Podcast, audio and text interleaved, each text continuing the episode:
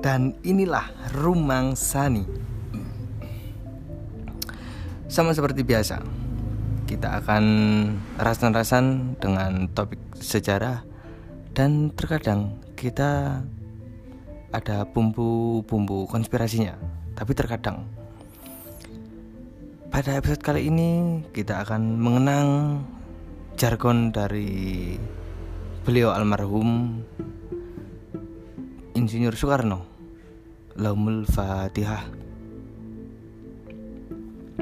Langsung saja kita masuk kepada topik. Nah, jargon tersebut ini adalah jargon yang sangat ikonik sampai sekarang. Soekarno murka dan mengutuk tindakan Tunku Abdul Rahman yang menginjak-injak lambang negara Indonesia dan ingin melakukan balas dendam dengan melancarkan gerakan yang terkenal dengan sebutan Ganyang Malaysia. Sejak demonstrasi anti-Indonesia di Kuala Lumpur, di mana para demonstran menyerbu K B R I, merobek foto Soekarno, membawa Garuda Pancasila ke hadapan Tunku Abdul Rahman, dan memaksanya untuk menginjak Garuda. Amarah Bung Karno terhadap Malaysia pun meledak. Tapi saya sarankan untuk para mitra, jangan sampai terbawa emosi ya. Nah, di demo itu kan banyak sekali poster-poster. Nah, khusus poster dulu itu kata-katanya kurang lebih seperti ini. Kaum ibu, kami sedia mempertahan Malaysia. Hidup Tengku, hancur Soekarno. Nah, kata-katanya itu monoton seperti itu. Tidak ada variasinya, tidak ada pancelennya. Tidak seperti demo-demo sekarang. Selanjutnya, Howard Jones, duta besar Amerika Serikat saat itu, melaporkan kepada Washington bahwa ia bertemu Bung Karno. Saat itu Bung Karno marah besar. Tidak ada lagi pertukaran salam, tidak ada basa-basi. Ya iyalah, lambang negara diinjak, Bung. Coba kalau pramuka, pasti saut-sautan salam. Ada aja nih Om Howard Jones. Soekarno meledak dan mengutuk tindakan Tunku. Sejak kapan seorang kepala negara pernah menginjak-injak lambang negara lain? Rakyat Indonesia sudah murka. Ini Asia, tahun sembilan belas enam puluh tiga. Saya juga amat beremosi. Howard Jones menyatakan simpatinya, tetapi ia menekankan bahwa Indonesia tidak bisa mengandalkan bantuan Amerika Serikat jika Soekarno ingin melakukan balas dendam. Sementara itu, T N I Angkatan Darat terpecah. Jenderal Ahmad Yani tidak bersedia mengerahkan pasukan untuk menyerbu Malaysia karena tidak merasa tentara Indonesia sudah cukup siap untuk menghadapi Malaysia yang di belakangnya itu ada Inggris. Namun, Jenderal A H. Nasution setuju untuk mengganyang Malaysia karena ia khawatir isu Malaysia akan ditunggangi P K I untuk memperkuat posisinya di, percaru, di percaturan politik di Indonesia. Saat itu P K I merupakan pendukung terbesar gerakan mengganyang Malaysia yang dianggap antek neokolonialisme dan imperialisme. Namun pertimbangan P K I bukan didasarkan sekedar idealisme. P K I berusaha membangkitkan semangat nasionalisme Indonesia dan menempatkan P K I sebagai gerakan nasionalis yang lebih nasionalis daripada tentara untuk memperkuat posisinya dalam percaturan politik di Indonesia yang saat itu berpusat pada Soekarno, tentara, dan P K I. Melihat dukungan tentara yang setengah-setengah, Bung Karno kecewa. Padahal ia ingin sekali mengganyang Malaysia. Sejak saat itulah hubungan Bung Karno dan P K I bertambah kuat, apalagi setelah tentara sendiri mengalami kegagalan dalam operasi gerilya di Malaysia. Menurut Bung Karno, penyebab kegagalan itu bukan karena tentara Indonesia tidak berkualitas, tetapi para pemimpin T N I Angkatan Darat di Jakarta tidak tertarik untuk mengeskalasi konfrontasi. Mereka menghadapi buah simalakama. Mereka tidak mau mengekskalasi konflik karena tidak yakin akan bisa menang menghadapi Inggris. Di sisi lain, jika mereka tidak melakukan apa-apa, Bung Karno akan mengamuk. Tidak peduli keputusan apa yang diambil, P K I akan tetap untung. Akhirnya, para pemimpin Angkatan Darat mengambil posisi unik. Mereka menyetujui perintah Bung Karno untuk mengirimkan tentara ke Kalimantan, tetapi tidak akan benar-benar serius dalam konfrontasi ini agar situasi tidak bertambah buruk menjadi perang terbuka Indonesia melawan Malaysia.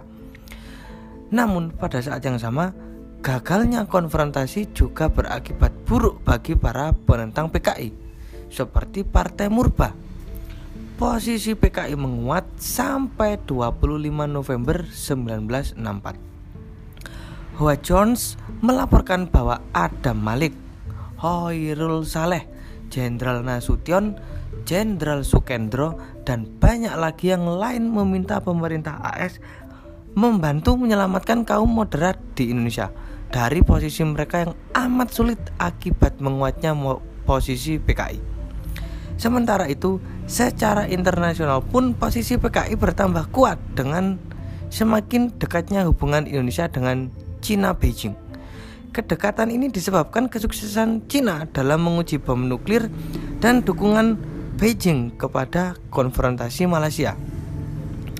Di sisi lain, Soekarno merasa khawatir dengan P K I yang dianggap terlalu kuat. Namun masalahnya, ia amat memerlukan P K I untuk mengganyang Malaysia, apalagi karena Indonesia sendiri sudah terkucil di lingkungan internasional akibat konfrontasi tersebut. Masya Allah, sabar bung. Dokumen C I A tiga belas Januari sembilan belas enam puluh lima menyebutkan, dalam sebuah percakapan santai dengan para pemimpin politik sayap kanan, Soekarno menyatakan tidak bisa menoleransi gerakan anti P K I karena ia butuh dukungan P K I untuk menghadapi Malaysia, alias beliau tutup telinga sambil sebat. Beliau menyatakan namanya sudah jatuh di dunia internasional dan para tokoh internasional menganggap Indonesia adalah negara gila karena keputusan Bung Karno membawa Indonesia keluar dari P B B. Namun, Bung Karno menekankan suatu waktu giliran P K I akan tiba. Dan saat itu gerakan menentang P K I sama dengan gerakan untuk menentang Bung Karno. Bung Karno berkata, "Kamu bisa menjadi teman atau musuh saya.